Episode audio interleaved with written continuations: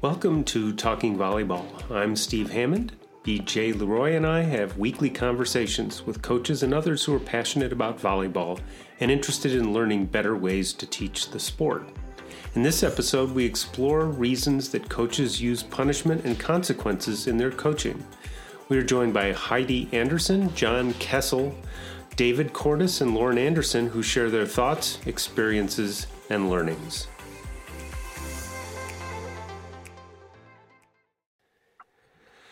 Okay, so if you're here with us today, we are experimenting like crazy. Um, and so Loren is with us through Zoom, and Heidi's with us through our normal platform. And uh, we've got a couple other folks invited, uh, and uh, they may be having problems too. We're finding our, our main platform, for whatever reason, every time Loren tried to get in, he froze. It was a very nice shot of you, but.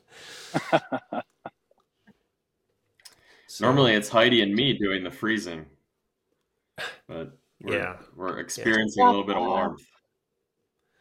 Yeah. So, where in the world is Loren Anderson? Sorry, I, you guys cut out just a little bit. So, tell me what you just where said you? before you said my name. where am I? I'm in a Best Buy parking lot in Boise, Idaho. what could be better? Yeah, back to I, Idaho. Um, my yeah, I'm back in Idaho um, after almost six months of travel. Um, I'm just here and I'm in Boise for just a couple weeks, and then I'm headed up into the mountains of central Idaho. Um, but I, uh, my trailer, where my trailer is currently parked and where I'm living for these two weeks, there is pretty much no cell signal or Wi-Fi of any kind. So I had to drive into town to, and I was going to stop at a coffee shop and uh, they are closed. So I'm sitting in the parking lot instead. That sounds like a little bit of a country solution. Yeah, yeah, you know, it, it's uh, been my it's been my life for the last five and a half months. So that's awesome.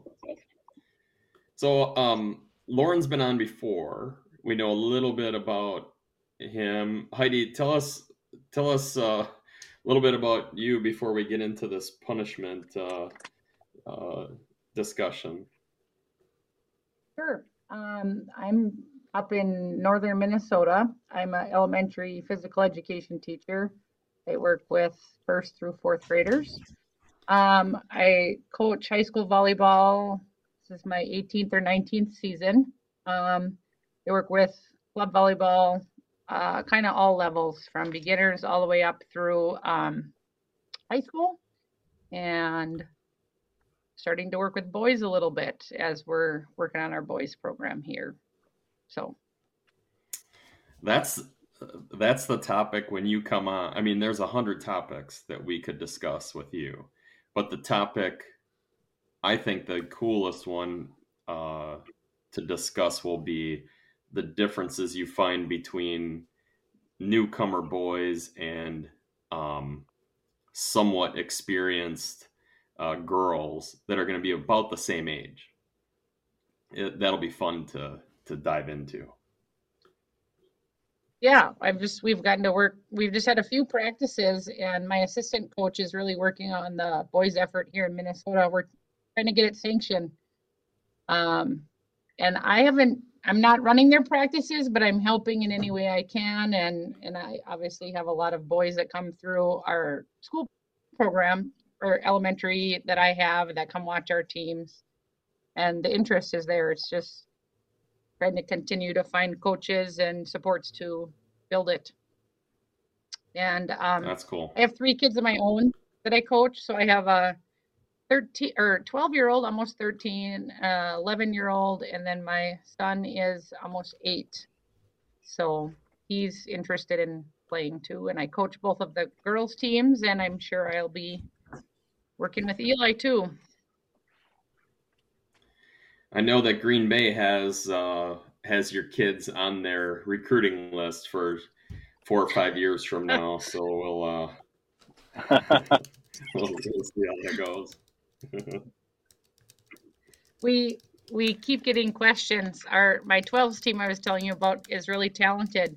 but they're really tall. My daughter, who just turned 11, is like five seven or five six and a half.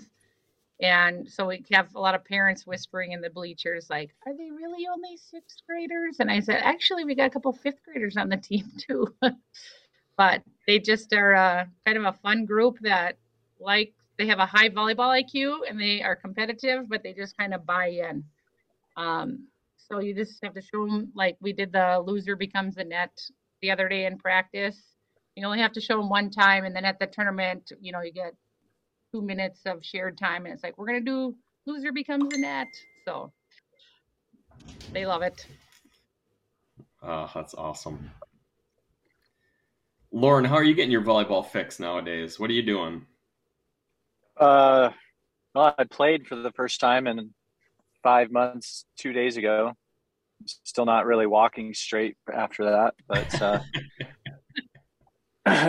um, yeah, not a lot. I mean, I, I, guess my big thing right now is the current project I've decided to work on. Um, more of an online thing that will fit into what I'm doing with my life a little bit and give me a chance to do something regarding volleyball, even when I'm in the middle of nowhere of central Idaho for the next five and a half months. So, yeah, yeah, that looked like a neat project. Um, and I've already submitted my survey, so I, I, can't wait to see where that goes for you. That'll, that'll be neat. Yeah, we'll see. It's I'm excited about it in my travels across the U.S.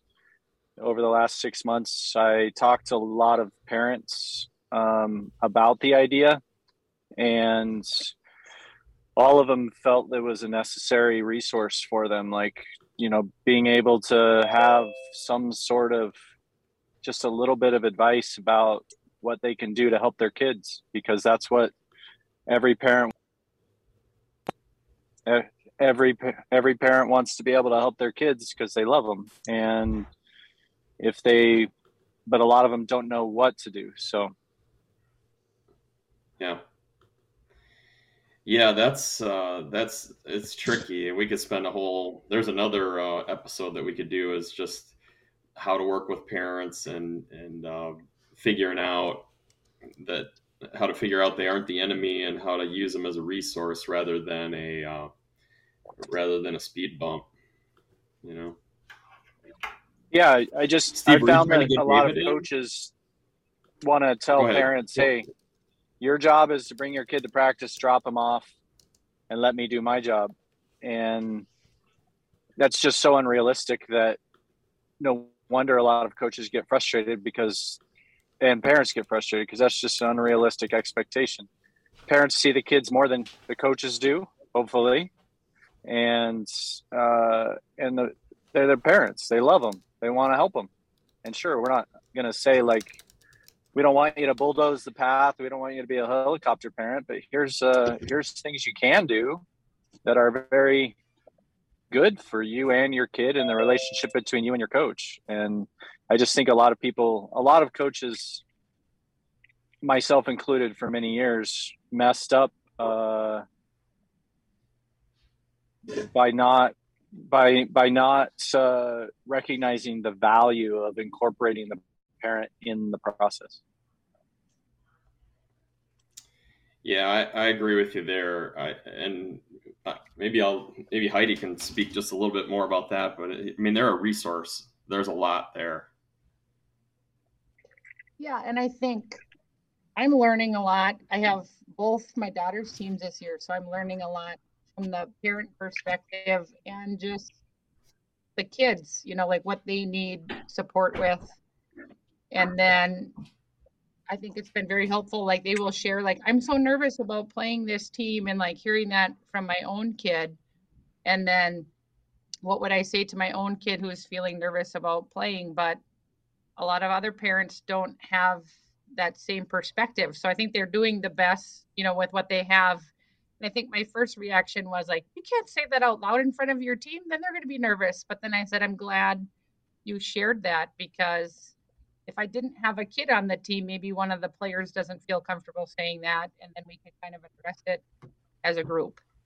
And we usually do a preseason meeting for our club, and we didn't do one of those this year. And I'm finding myself with a lot of new players and parents, and I'm doing a lot more reactive, um, having to explain things that, you know, just uh, they're drinking bubblers and caffeine, and they're coming in with McDonald's food, and and I have had a lot of kids that have played a lot of club and now I have all these new ones and it's like, ah, you, you know, maybe that's not the best way to prepare for a tournament, but we didn't, you know, go over any of that. And so if you think back to the first time they play a club tournament, there's a break and they think, oh, I'm going to run out and get some food.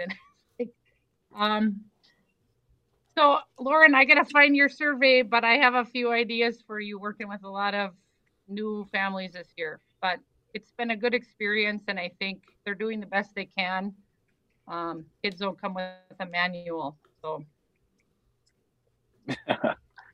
well, that yeah, I agree. I I'll hit you up, Heidi. We could, I'd love to hear your ideas as far as what you have, what you've learned from what you're doing. Hi, John. And now we have all kinds of people adding. Looks like we got David Cordes and we got some other old retired gray haired guy who I don't even recognize.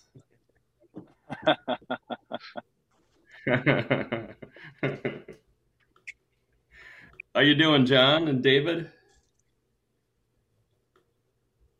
I'm doing well. Good to good to see your faces. Um, so I sent out this note to everybody.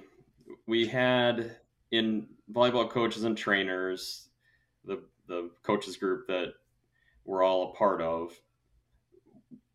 We three or four times this week we had the the uh, the, the topic of consequences, which are really punishments, come up, and and uh, people asking are they necessary or how do we use them or what's the way that you that you uh, you know discipline your kids? And and I know all of your I don't know all of your thoughts but I, I know each of you has some opinions and and beliefs about uh, about using punishment as a means to uh, to uh, train um, Let's let's just start with a definition. I mean, Heidi, maybe you're the best one to answer this, just because you you've studied this more than the rest of us.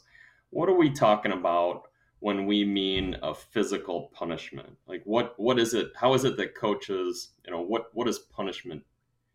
Uh, how does it manifest itself in the gym?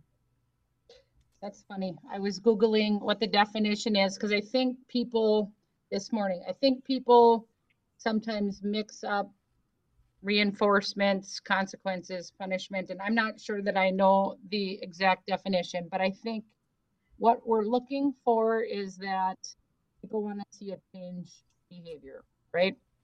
So they're either like trying to add something like doing push-ups or running a sprint or or they're trying to take something away like playing time or um, you know their position or a spot on a team. So I think what we're looking for is that we want to see change in behavior. Is that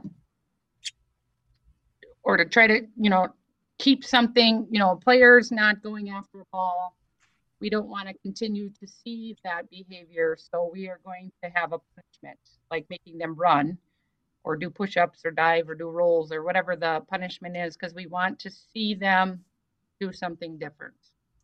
Dig a ball, pass a ball. Um, is that yeah david david was the one that really solidified this for me. He wrote in vct he wrote a, a, a post i don't know it's probably six or seven years ago now. The difference between punishments and consequences uh, david what what was do you remember that? I'm sure you remember writing it. What was your basic premise? Um, basic premise was punish. For me, punishments is something the coach adds on that's not a natural consequence of the actions.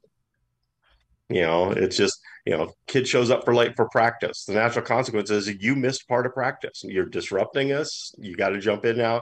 You know, and if I make you run three laps because you're three minutes late, well, that's the punishment. You know, the natural consequence is you're behind, you're disrupting your team and stuff like that. You know, jump in here, get up, caught up to speed as fast as you can with what we're doing and get on with it. You know, there, you know, there doesn't have to be a punishment for that, you know, as long as they start understanding the consequence of what they did. You know, and that's kind of our job as coaches to teach them these are the consequences of your actions. You know, when you when you you know show up late or you don't show up on time and stuff, these are the consequences. This is the price everyone else is paying for you being late and stuff. You know, and stuff. And now let's get back into what we're doing. We're I push more for trying to let the consequences take effect, you know, and stuff. You know, everybody's going, you punish somebody for missing a serve. It's like, well, they just lost a point. Isn't that enough punishment? yeah. Why is that such a natural go to? I'll just open that up for anybody. Why is it that coaches, and we've all done it, I'm certain. I know I did, and I know I've, I've heard David and Steve and everybody, and when we started, maybe not Heidi because she knew better, but um, why is it that we resort to that? Control. I think it just comes down to control. We're in a situation that we don't have control. And the only way that we can in, insert our control, or one way, the easy way, I mean, I, I people give me flack for this all the time, but I relate it to my dogs. I mean, there's ways, there's different ways to train a dog. But the easiest way and the way that most people train a dog is through punishment. Goes to the bathroom on the floor, you punish it.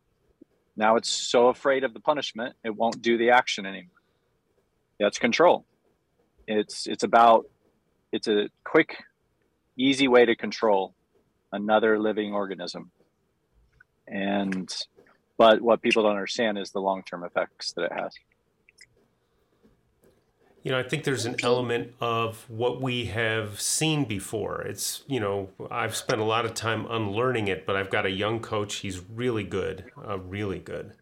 Uh, in fact, he's coming back your way, uh, back to Colorado shortly. I'm losing him to uh, go back home. But, uh, 21 year old just turned 21 just awesome. But I, the other day he was getting frustrated with the guys and was like there's got to be a consequence for this. And i'm just sitting there going yes but what happens w- when we do this? What what effect does it have on the entire team you know? And and uh, i you know this situation I'm in now with a school where we're just really we got a lot of first year players, a lot of kids I've got a kid, two two kids in a family that I don't really know exactly how the dynamic works because they're no same last names, all you know, the usual kind of stuff where you're kind of like, I'm not sure who belongs to who here, but they're in the same household. One of them is constantly working, doing chores and working a job, and he's at practice 20% of the time. And the other one uh, is at practice 50, 60% of the time, but is academically ineligible, probably won't ever play this year. Um, what do you do? Do you kick them out? Do you tell them no? It's like, ah, we still may be the best part of their day. So, you know, punishment doesn't work there for me at least.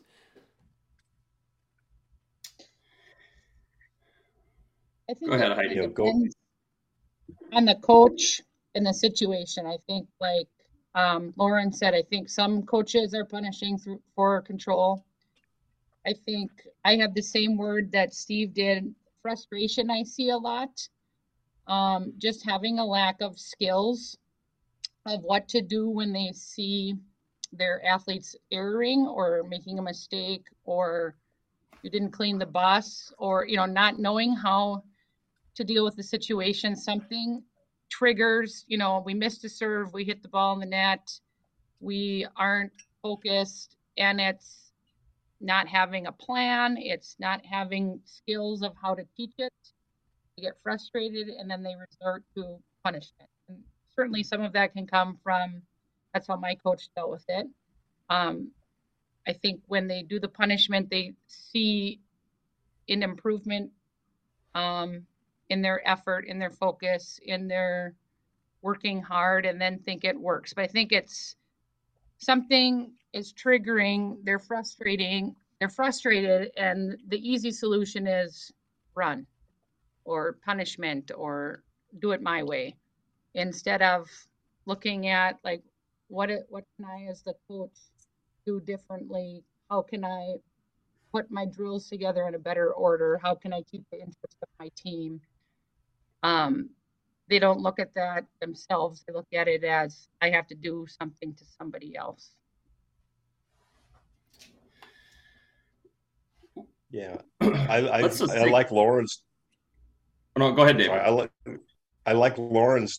You know, they're, they're looking for control and stuff. The word I've always used is, you know, when you start punishing, are you looking for growth or development in your players, or are you looking for obedience? Are they doing what you're telling them to do? and stuff, and the way you're telling them to do that. And like Heidi said, you know, punishment gets fast results. You see quick results. Things change really fast.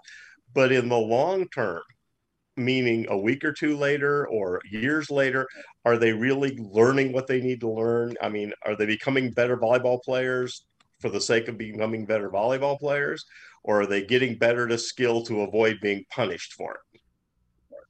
For, for not doing it. And you know, it's just the punishment. I um, I'm willing to give up that that immediate, quick, easy. See, uh, well, I saw some results. That's great, and stuff. And I would rather go for the long term growth of developing good players who do the right things because it's the right thing to do, not because they're afraid of what you're going to do to them if they don't. I think it was. I'm fairly certain it was John that uh, of course, being the storyteller that he is, made an analogy to classroom teachers and punishment. Uh, John, do you recall that, or or have I given you enough of a prompt there to? Yeah, I think that uh, you know, with everybody on here, we've got a pretty core why we coach philosophy well developed, and the same would go for, I think, all of Heidi's teachers that she's got in her schools and stuff she, you know, she works with. Why do you coach? Why do you teach? And in a good teacher in first grade, after you misspell hat, they're not making you do push-ups or any sort of physical punishment. And I think one of the things that a young coach like your 21 year old coach, Steve, needs to I think understand big picture wise is is you're probably being fooled by regression in the mean. And you know, that article I've shared with all of you, it impacted me greatly 35 years ago or so, or 40 years ago now. Um, it's just that because we see that that change in success after they perform poorly in something, we think that it's working when in reality it's not.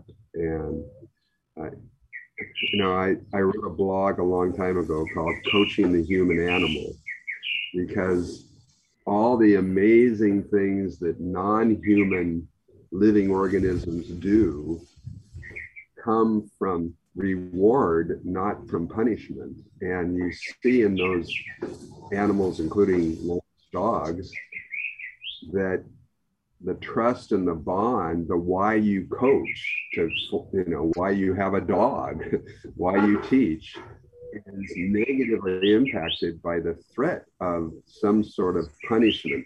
And you know, I, I, I just want to say to any of those coaches that make them do win sprints at timeouts or losing a game and then they make them do all this physical corporal punishment. You know, you're just getting fooled by randomness to, if at all, to think that this is changing their behavior. You coach to change behavior. And you are apparently punishing to change behavior and and I I know you're fooling yourself. Pure and simple. Yeah, I'll uh, I'll second and third those comments. I think it's really uh, you know comes down to that idea of what David said. Do we are we more concerned with them obeying us than we are about them learning? And through since actions speak louder than words, I would say a lot of coaches are more concerned with people obeying them than learning because that's the way the coaches act. They're happier when a player does what they're told than does than letting them do whatever needs to be done in the process of learning. Um, we're going to make mistakes. We're going to, and you know, I, I've been in so many gyms in the last six months where they say, we understand mistakes are necessary. We have to, you know, mistakes are part of the process. Train ugly, all these buzzwords that are important. But then you watch the way that these coaches interact with their players, and it's very clear to me and to the players that mistakes aren't really allowed, and they are, there is punishment for it. And I don't think, I don't think punishment when we say punishment is not a great aspect of the learning process. I don't think we should limit that to physical punishment. I think there are there's um, many other ways that coaches punish players that can actually be more destructive. You know, getting on a player in the in front of all of their peers for a mistake that they made during practice can have devastating consequences for that player in the moment and in the long run. I mean, there's just so much evidence now talking about the the trauma that the brain can be can can can affect the brain for such a long period of time. I think it's it's really important that we as coaches recognize what role we play in that. So we got a question on on uh, in the chat here from Steve. So he's talking about a player who's got a lack of effort, but lets the ball drop. Is doing coach one on one mimicking the drop ball with that player considering considered a punishment? Loren, I think you just hit it.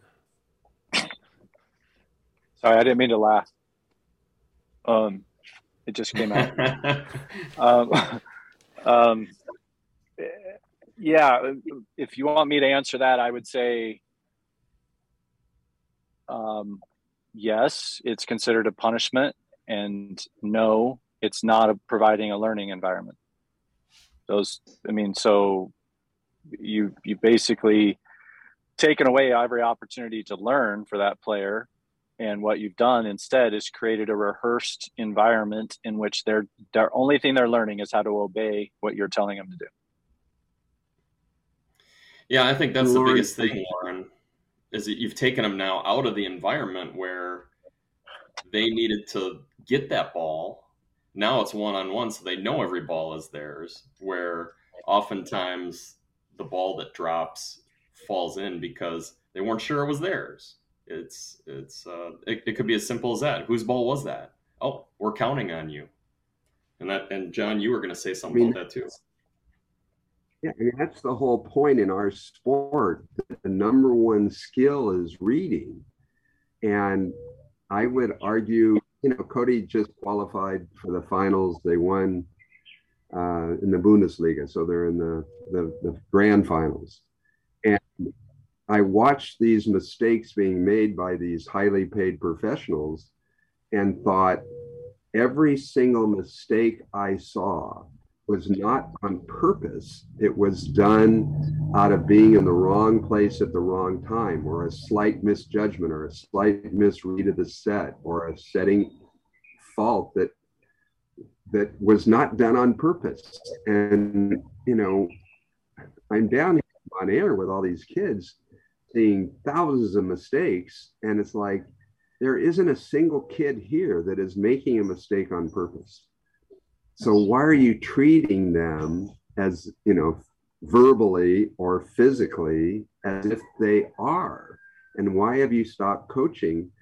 And I think it's because really great teachers do one thing and to have a chemistry professor do a physical punishment, you know, you'd think this guy's whacked. We got to get rid of this professor. He, you know, he, he doesn't know how to teach and yet you bring it into the gym and it's okay. And I am totally, you know, agree with the concept of the consequences is that you hit it out and you lost that game. And so now you're going to have to play a fourth set. That's plenty of consequence for anybody that's playing with any heart and soul to, on a on a team sport. And I, I just I can't I understand where the culture came from, and I understand that there's football coaches that may think you know develops man and whatever, but the greatest teams you know you, that you're seeing now, you don't see coaches that are doing that form of of traditional punishment. Instead, they're catching their athletes being good and, and all those other things that we all know and want to see happen more.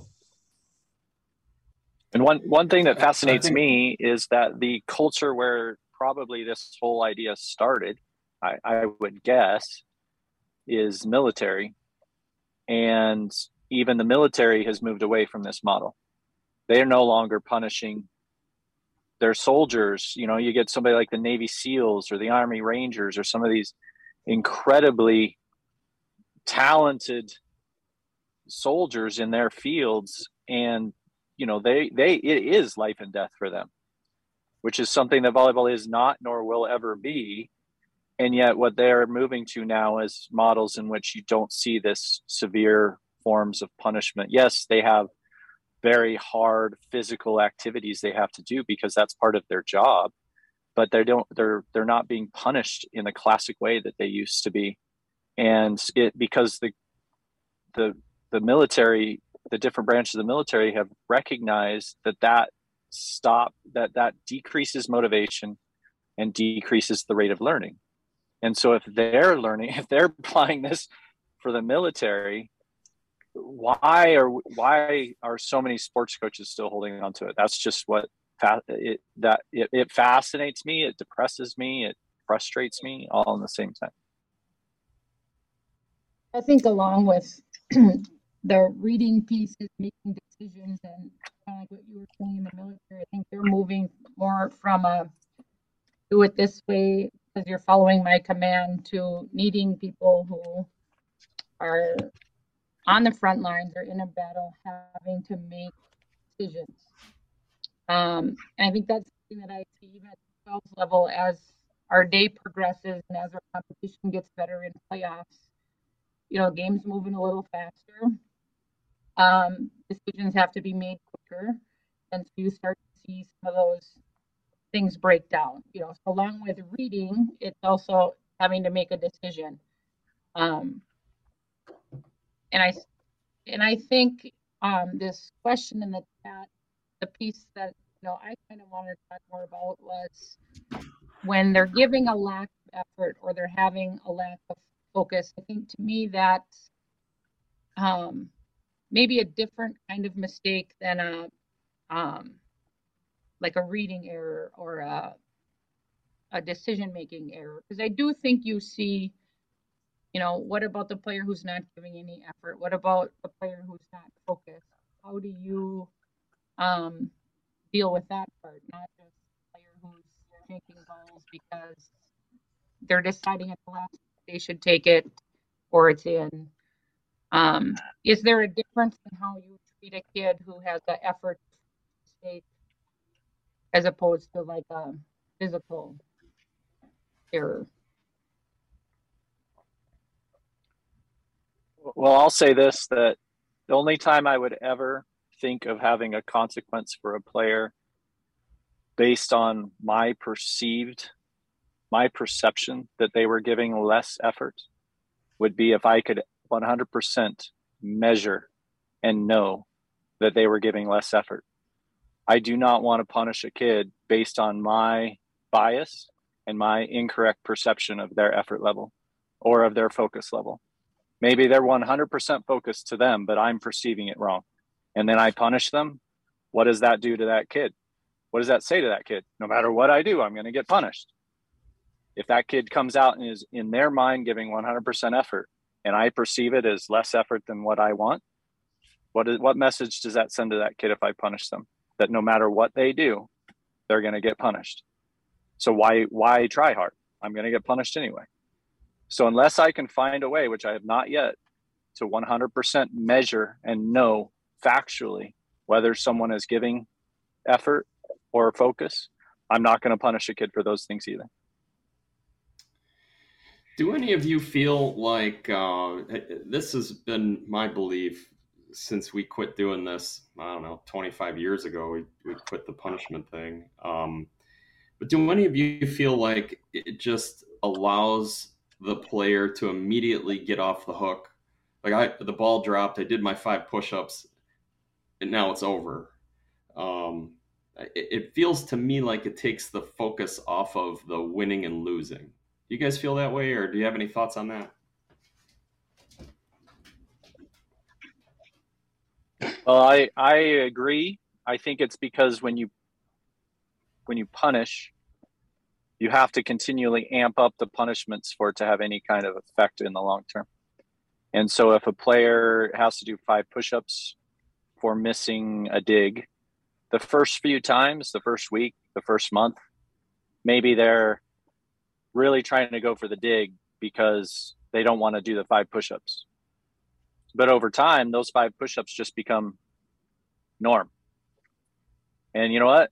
I, I didn't go for the dig. Oh, well, you know, before the coach even says anything, the player's off on the sideline doing their push-ups, and that's when it to me it becomes uh, it's no longer affecting change. It's no longer somewhere in that kid's body and their mind and their being. It's no longer even a punishment. It's just part of practice, and so it is getting them off the hook. They don't.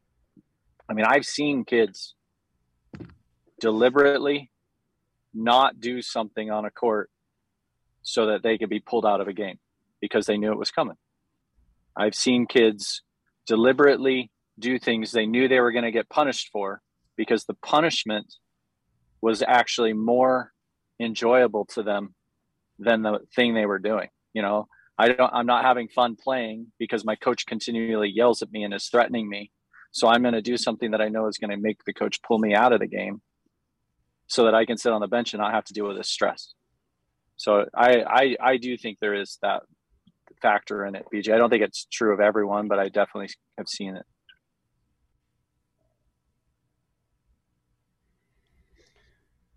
So what else can we do? What else do we do? How do we handle it? Well, I had one this week where you kind of have to be, you know, tune yourself into it. So for uh, all of us are at different points on that spectrum. I'm on the spectrum where I'll react occasionally. And I reacted. I had a I was introducing another defense and my libero decided to come over while we were trying to introduce this and we'd spent maybe 15 minutes on it and said, "I don't I really don't think this is going to work. We this isn't, you know," and just gave me all this stuff. And I I just looked at him and said, "Okay, look, one, you're not the coach. Two, you've been doing this for 15 minutes. Go do it. And, you know, that was very directive. And, you know, I caught myself a little later and I, I took him aside and I said, look, I owe you an apology. That's not the way I should act when I'm trying to explain that to you.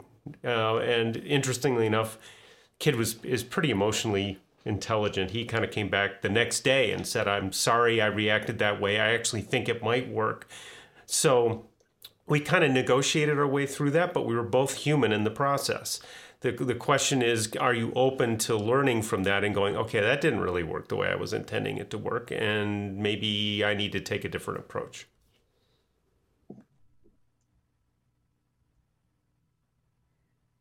Well, I'm going to say, uh, yeah, go ahead. To, go, Loren.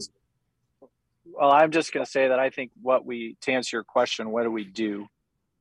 So you know, we can't just coaches who typically use punishment as part of their training process. They just they can't just stop punishment and then and not have anything to fill in that with.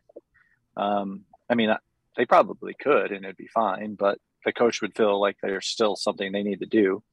Um, so in you know in the Rise gym that I'm no longer there, but I know they continue to do this is it's just cultivating a love of the game. That's it.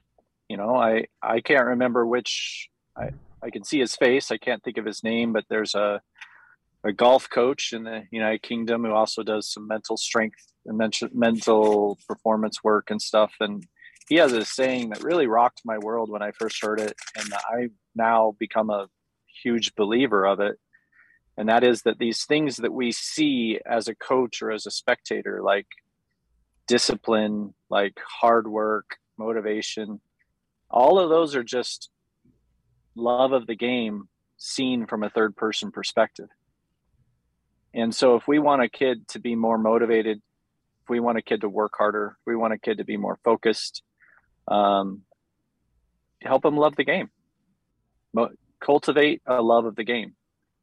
And if you have those circumstances that are more one-offs where people typically punish where you know a kid doesn't go for a ball or kid misses their serve or makes the wrong decision in a game setter sets the worst hitter on game point whatever it might be um, have conversations with them rather than punish them have have conversations with ask them some really great questions. You know i my dad taught me when i was young that saying of if you don't like the answer ask a different question.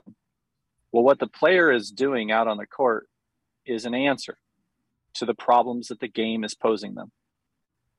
So if we don't like the answer that they're giving ask a different question or create a game that asks a better question so that they can then explore new answers rather than punish them. I just, I'm guilty of punishing kids for a good portion of my coaching career, but it never felt good. It never felt right. I did it because it's what I thought we were supposed to do as coaches. Um, it never felt right. And then when certain unnamed white haired, white shirt striped men uh, uh, gave me the permission to really look into that idea and realize that it it didn't feel good because it wasn't right. It wasn't necessary and we could find better ways. I mean obviously now i'm i i don't you know what do we do different? We cultivate a love of the game and we treat each kid in our gym as an individual and have conversations with them about where they're at and i think that's it uh, that's it. And I got to say, Loren, not only have you, you know, become a much, much, much stronger coach, but you're the group here is doing a lot of really important work of teaching what we've learned to others and you know by that we learn it even better i mean heidi's doing it all the time all over her friggin' state, I think, and BJ is too.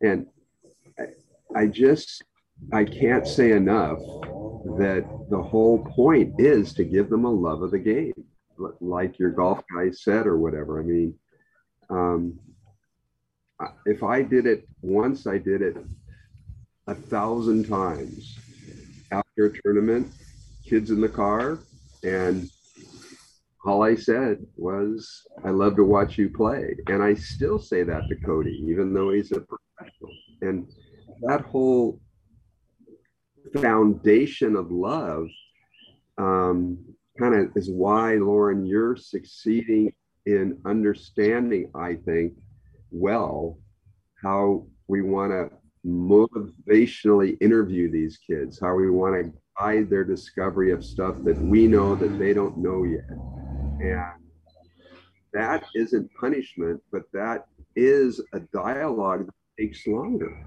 And I understand that it just takes longer, but it's worth it because then those athletes hopefully are playing in the uh, 80 and over national championships in another, you know, 60 years because they have that love of the game.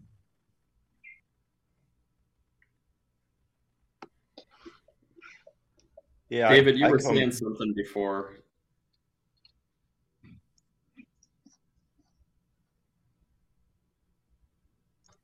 I, I come into this thing. I talk to ask, ask a lot of coaches. You know, the two questions I ask them: number one, do you want to spend the limited time you have with these kids punishing them, or helping them learn and grow and become better athletes?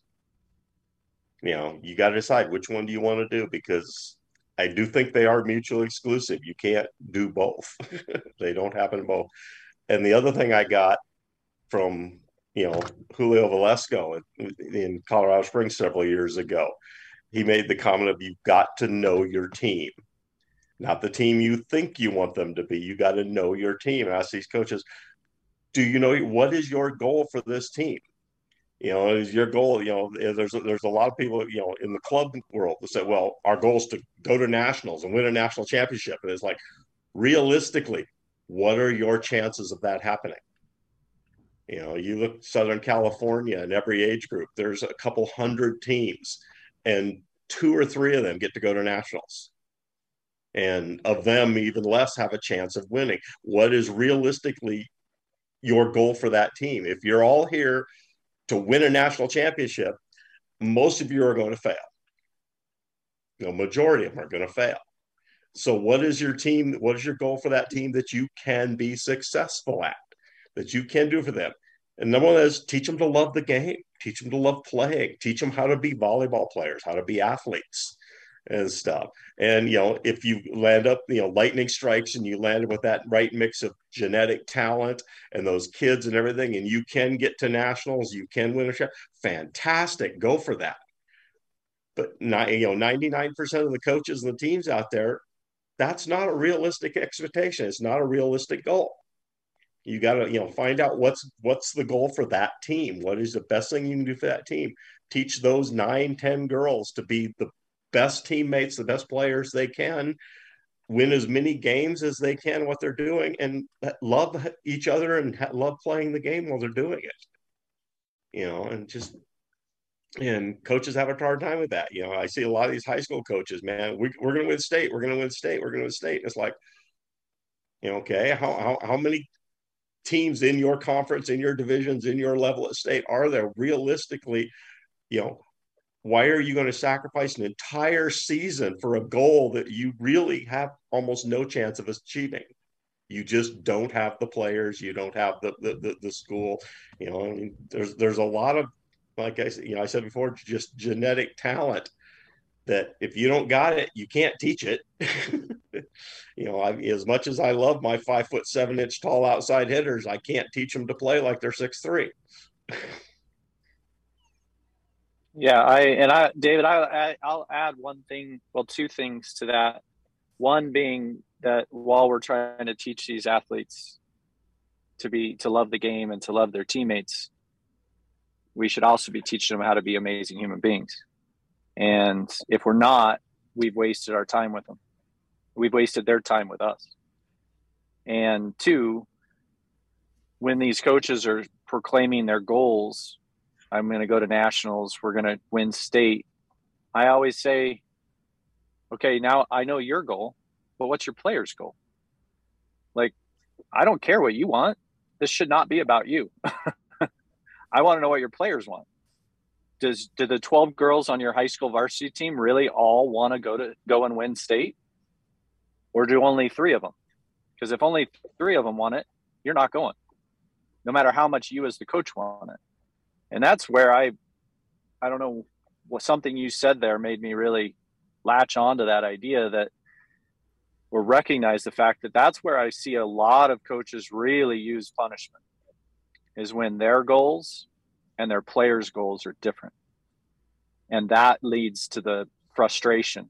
You know, the coach believes this team has the ability to go to nationals, but the players aren't living up to that in their in the coach's mind. So then out comes the frustration, out comes the reactionary coaching, and I think if coaches can just do a better job of sit, sitting back and not imposing their goals on the players and letting the players lead it, there's going to be a lot less frustration. There's going to be a lot less of that triggering that brings out that desire or that whatever to punish. Instead, it's about it really should be about the kids, and we're just here to facilitate. We're not here to do anything more than that. Like Velasco said, you've got to know your team. Yeah.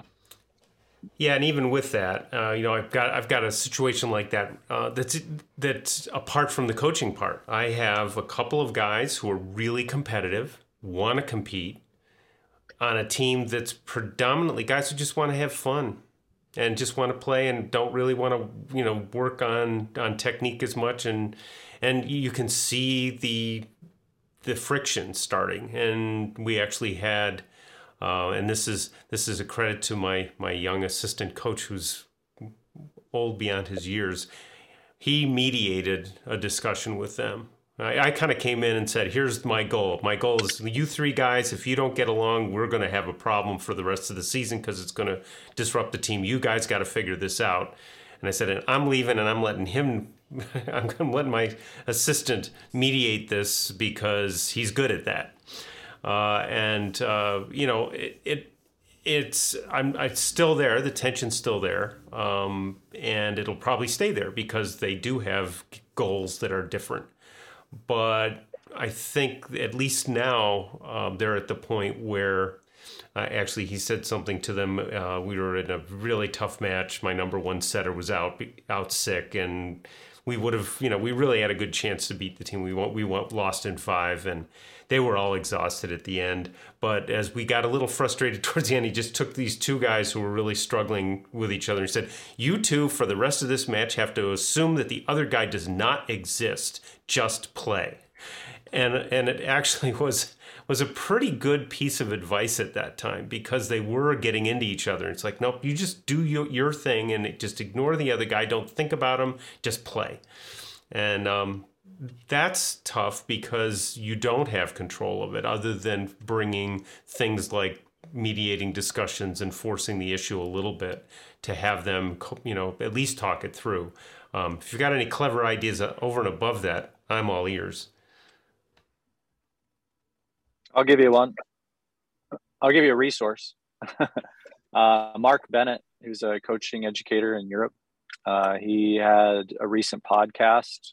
Um, it's on a rugby podcast. Um, I'll send you the link because uh, Mark Mark Bennett he's a, he's a genius when it comes to this kind of stuff, and he walked them through almost the exact situation you're talking about about how to take two or three stars the superstars of a team whose motivation is different and how to how to bridge the gap between them and the rest of the team and uh, i thought it was absolutely brilliant what he what he suggested and it was all led by the kids it was coach was barely involved at all and just asking a couple questions here and there. So I'll send that to you as soon as we're done. It was pretty awesome. Fantastic. Thanks, Loren. And I, I'd have to say to the, any young you coach go, listening to some of these coaches palaver, it's we're here sort of sharing some of our wisdom of the mistakes we made when we were young. And this this need to have control. Um, there's only, as as Cordes was talking about, I think it, it, there's only a one percent that are going to make, or three percent are going to make it to the college ranks, um, from a high. School. And that's school. in girls. That's in girls.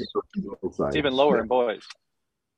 And because of that, why do you coach?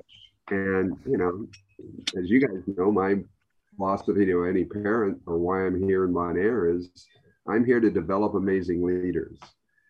Because of that, it doesn't talk about winning and losing because that's out of my control. And because of that, I'm going to do things that I know are going to make better humans.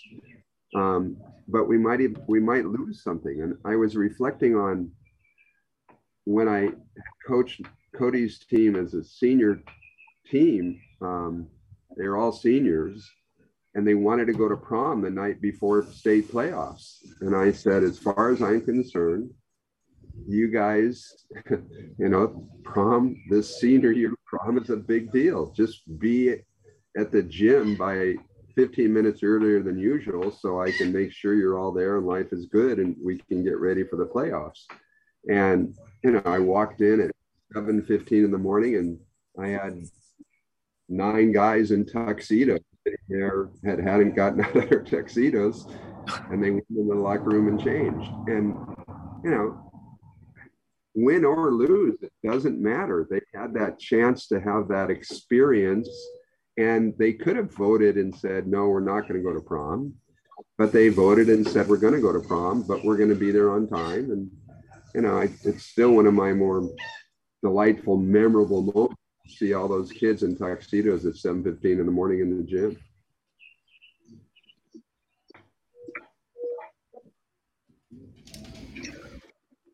just to lend a little bit more to the why um, on the on punishment um, and and john's been really good about pointing us toward the medical profession over time because they uh, doctors have to continue to study in order to stay up on things um, and and how they're treating people both of these organizations have been against uh, physical punishments for for children uh, for a long time, at, least 15 years. It's the uh, the American Academy of Pediatrics, and also probably an organization that Heidi is a part of, the Society for Health and Physical Educators. Uh, SHAPE is the is the acronym.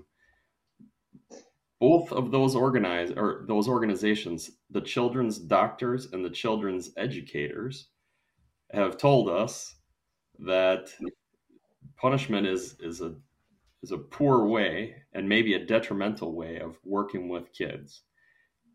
Why is that not enough for coaches? Just reading that, why is that? Uh, why is that not enough for us to just say, "Yeah, wow," or at least to dig into the research a little bit? I think it's because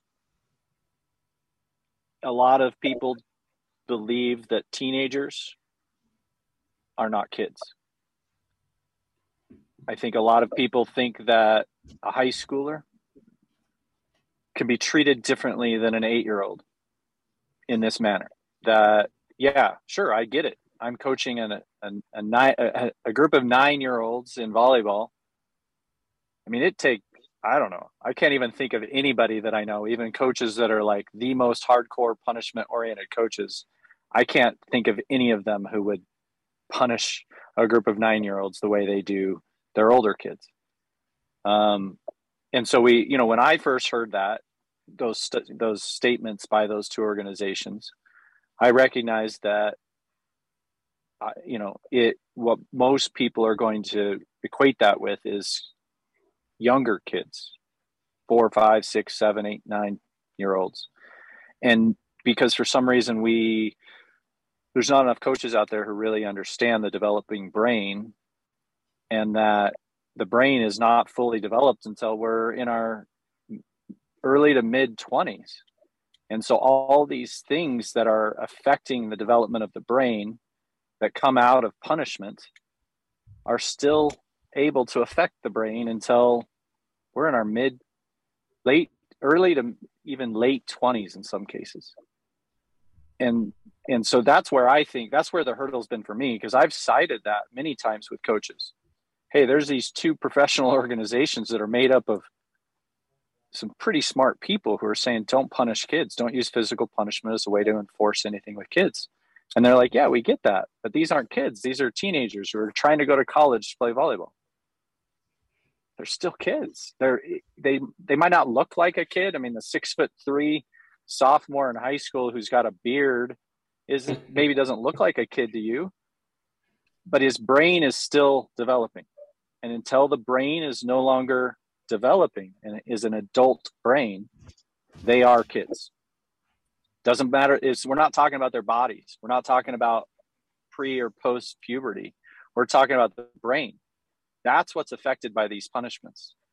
And uh, that's where I think a lot of people don't grasp when it comes to hearing things like that these organizations are against punishment is that they think it applies to little kids and not really recognizing the fact that it applies in my mind it applies to college athletes too i mean i i think if you're coaching college you shouldn't be punishing you shouldn't be using physical punishment um, because you're still dealing with a maturing developing brain. So that's that's my thought. Well, you know, you asked about, you know, why do we coaches? Why don't coaches, you know, read the studies, see that stuff? I started coaching because, and I didn't know anything. I was a punishing coach. Came out there, you know, do this, and you know, every time you failed this, give me two push-ups, stuff like that.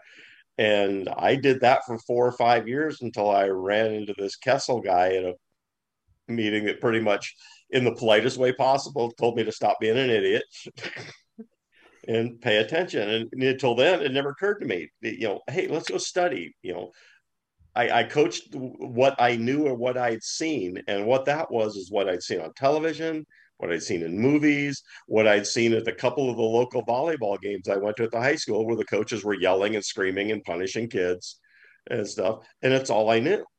I didn't know any better. I, I didn't anybody taught me. You know, I did, didn't.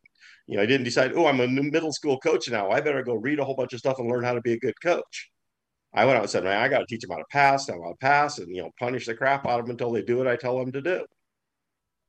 And so, I, mean, I think a lot of that is getting coaches to understand that you know there's this public perception of coaches. A lot of it's fostered by television, by movie. Could you imagine how, how interesting is a Hollywood movie going to be of some football coach who talks to his players and asks them what they're learning and what did you read on this? Know, so like that never yells, never makes anybody run sprints, never makes anybody carry another kid on his back for hundred yards on his hands and knees and stuff. You know, nobody's going to want to watch that. Nobody's going to see it, but that's what we see. And everybody goes, well, look at this. It works. And it's like, well, yeah, because it's a movie. You know, the guys they're trying to influence also have a script they're reading and doing. And in real life, that stuff doesn't really work that way. so yeah, nor point... does the movie nor nor does the movie follow the kid after.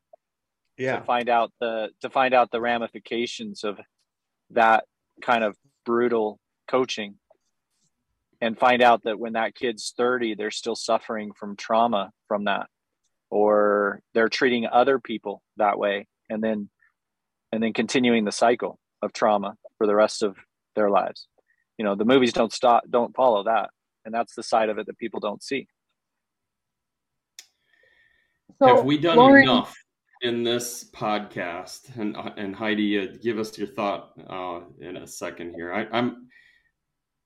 Have we done enough? If we take this podcast and point it towards uh, somebody that's that's using punishment, have we done enough here, or do we need to do more? More. Heidi, what were you going to say? Sorry. I could I could go anywhere with this. It, um, but no, I, I, wanted to, to mention because you've brought it up a couple times now, but the trauma, and I think something that we're looking at more in the schools is, you know, like we're working on being a trauma informed school. So what, um, you know, we kind of have to teach everybody who comes through the door and what they're coming with, and I think in the last few years that's just been amplified even more with COVID and distance learning, and it's kind of meeting them where they're at. But I think a lot of teaching and coaching kind of relies on this shaming model of, you know, we're going to put them on the line in front of their peers, and if they miss, they're going to run. But um, I think it comes back to what I said at the beginning is we're trying to shape behavior and it's like what does this kid what does this player, what does this student need from me right now? And what do we as coaches have control over? So if we're trying to get them to fall in love with the game, um, if we want them to get along with their peers, what are we doing to develop that environment? What are we doing with our practice plan to meet them where they're at? They're unfocused. If they you have new defense. They have a lot of new stuff to learn, and they're frustrated with it. What are what are we building in for our other activities and practice that are fun for them that they look forward to? Are we giving them skills to be a good teammate? Um, I think it, you know, like how can we shape I wanted to share this book. Um, I know Karch talked about it at one of the um, clinics that he did. It's called Bringing Out the Best in People. And I think for me as a teacher, it's it's getting them close to the behavior that you want to see. So maybe the kid needs a break um, in my environment.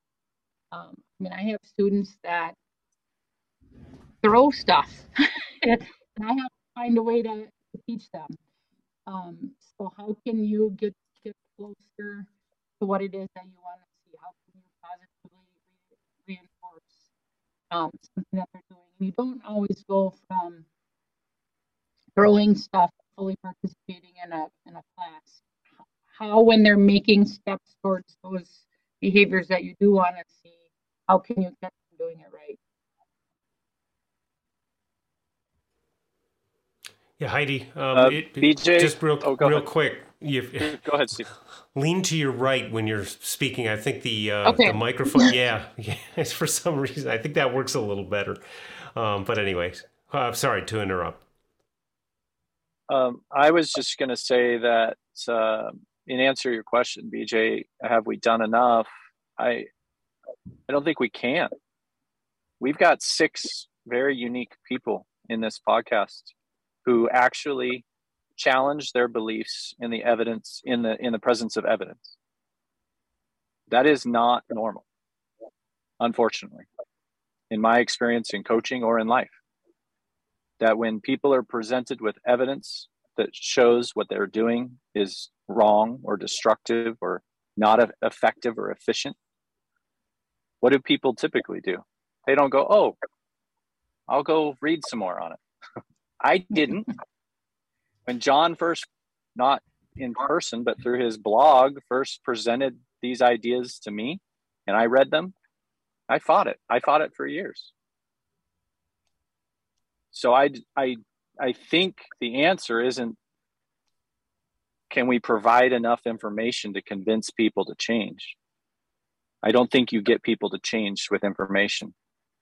Um, again, something John is famous for saying is what's truer than true? The story. And I think that that is a big part of this. We have to create a narrative that allows for that that elicits the change rather than tells people they have to change. We have to create a story. And I don't know how to do that. I'm not a storyteller, but I think that's what it comes down to is we can't just go and put these studies in front of people and say look at this information and based on this information you should change what you're doing. That's a really good way to make sure that a lot of those people never read the information. I think we have to make sure that we have to find a different way. And I, again, I don't know what that is. I've struggled with it for 10 years. Um, and I, I don't know the answer. The only thing I know is that I can affect one or two people in a year who I meet or who I know who are willing to, to listen and to, to do the, their own educate, to educate themselves.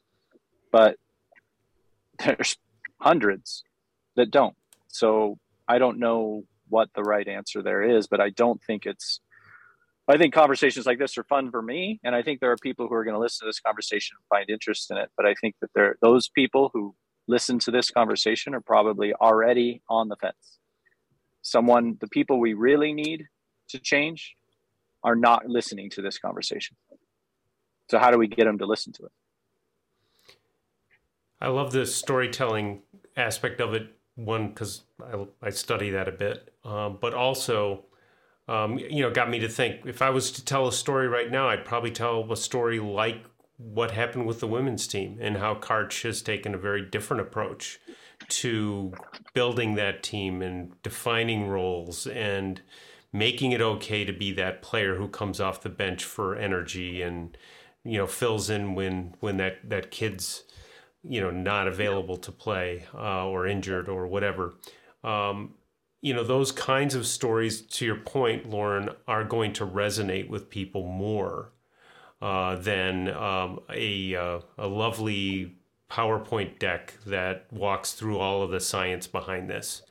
Um, so finding those stories and telling those stories can be something we I, I think we do but we probably don't focus on enough and there might be an opportunity there. Yeah, I mean, you mentioned the the fact that a lot of I think David mentioned it. A lot of our current coaching practices are derived from aspects of our culture. You know what we see on TV, what we see, what we read, um, what the person down the street from me does, what I experienced as I grew up. How do we how do we change coaches? We change those things. We get a movie made about a coach who is a who asks great questions and is calm the entire movie and gives over the power of leadership to his players. We we we we get more stories like that told in so that people can see them and give it give it weight, you know. Um, just as a reference to like the story idea, I don't know if you've seen or read the new book by uh, Billy Allen, um, his little uh, mental strength book that he came out with. That's a story of a young girl learning how to joust. Uh, I mean, it's brilliant. He's a storyteller. That's that's what we need more of in coaching is people who can take a simple story and tell a profound message through it that people are going to jive with.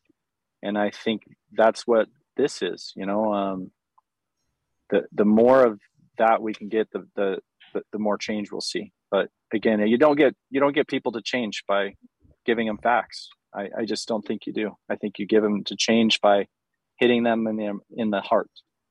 Um, that's where we, that's where we need to focus more, I think. We're 15 minutes past our hour. Um, I don't know if anybody else has any last profound thoughts that they want to give, uh, but uh, thank you all for coming on, and uh, I'll leave it up to Steve to to guide us out. Uh, but please give us your last thoughts if you have something else that's on your mind about this topic.